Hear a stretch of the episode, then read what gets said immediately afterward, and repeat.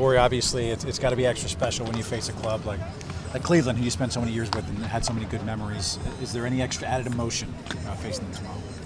I don't think so. Um, you know, I think that I faced them last year, and you know, once the game gets going, it feels like a like any other game. Um, you know, prior to that, you take time to go see guys in the clubhouse, you know, things like that. Um, you know, like you said, the, the organization will always be special to me, but I think once the game starts, you know, it's just really no different. What kind of memories stand out for you Is when you think of some of your best times with that organization? What pops into your mind?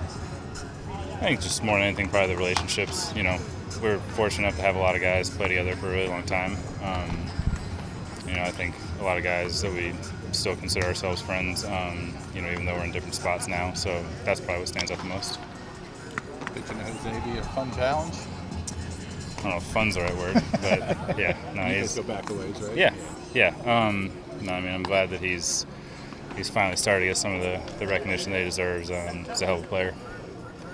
How do you pitch to him since he's been so good this year? I'm not going to give that away now. What makes him so special to you? You Um, were around him.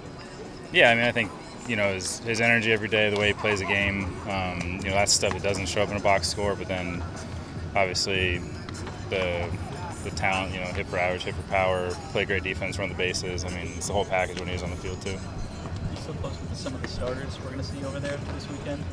Talk to some of them, yeah. Seems like there's a pretty good thing going on over there as far as pitching, kind of like here, essentially, guys passing it on from one to another. Yeah, I mean, I think there's definitely organizations that probably do it a little bit better than, than others. Um, you know, I'm not sure what necessarily the reason for that is, other than, you know, good at developing guys, identifying guys, things like that. As much as people that come and go in, in this game, is it meaningful to you when you run up against your old team and you get a level of respect, or you're there and the fans, you know, recognize you that that you know everybody pays homage to the time you had there? Is that something that's that's nice?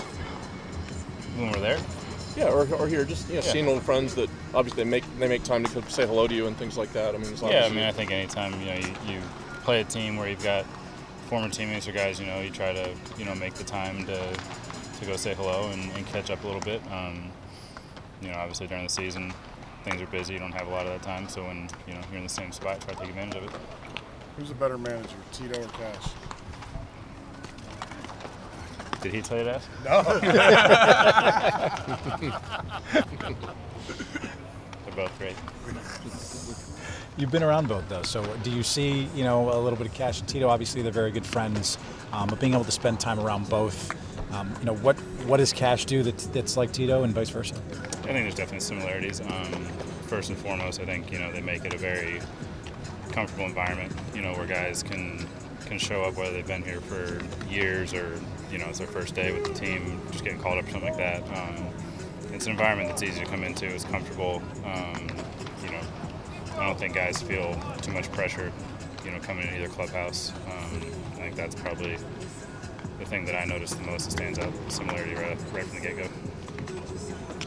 Do you, as a veteran player, like trade deadlines coming up, do you have a curiosity as to what the team you're on is going to do, or you just somebody shows up new that day?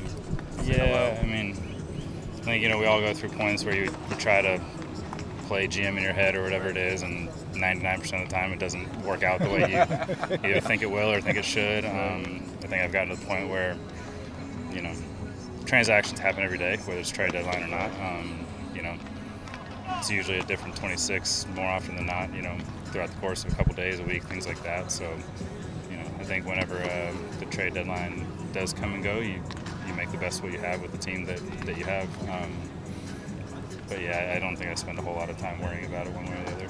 That's- You probably feel good with what you have, and if they Yeah. see a need to make it better, that's their decision. Yeah, I mean, I think that you know you trust the front office to to make moves that they feel like are in the best interest of the club. Um, obviously, they've got a lot more information that goes into all those decisions than we do as players. So.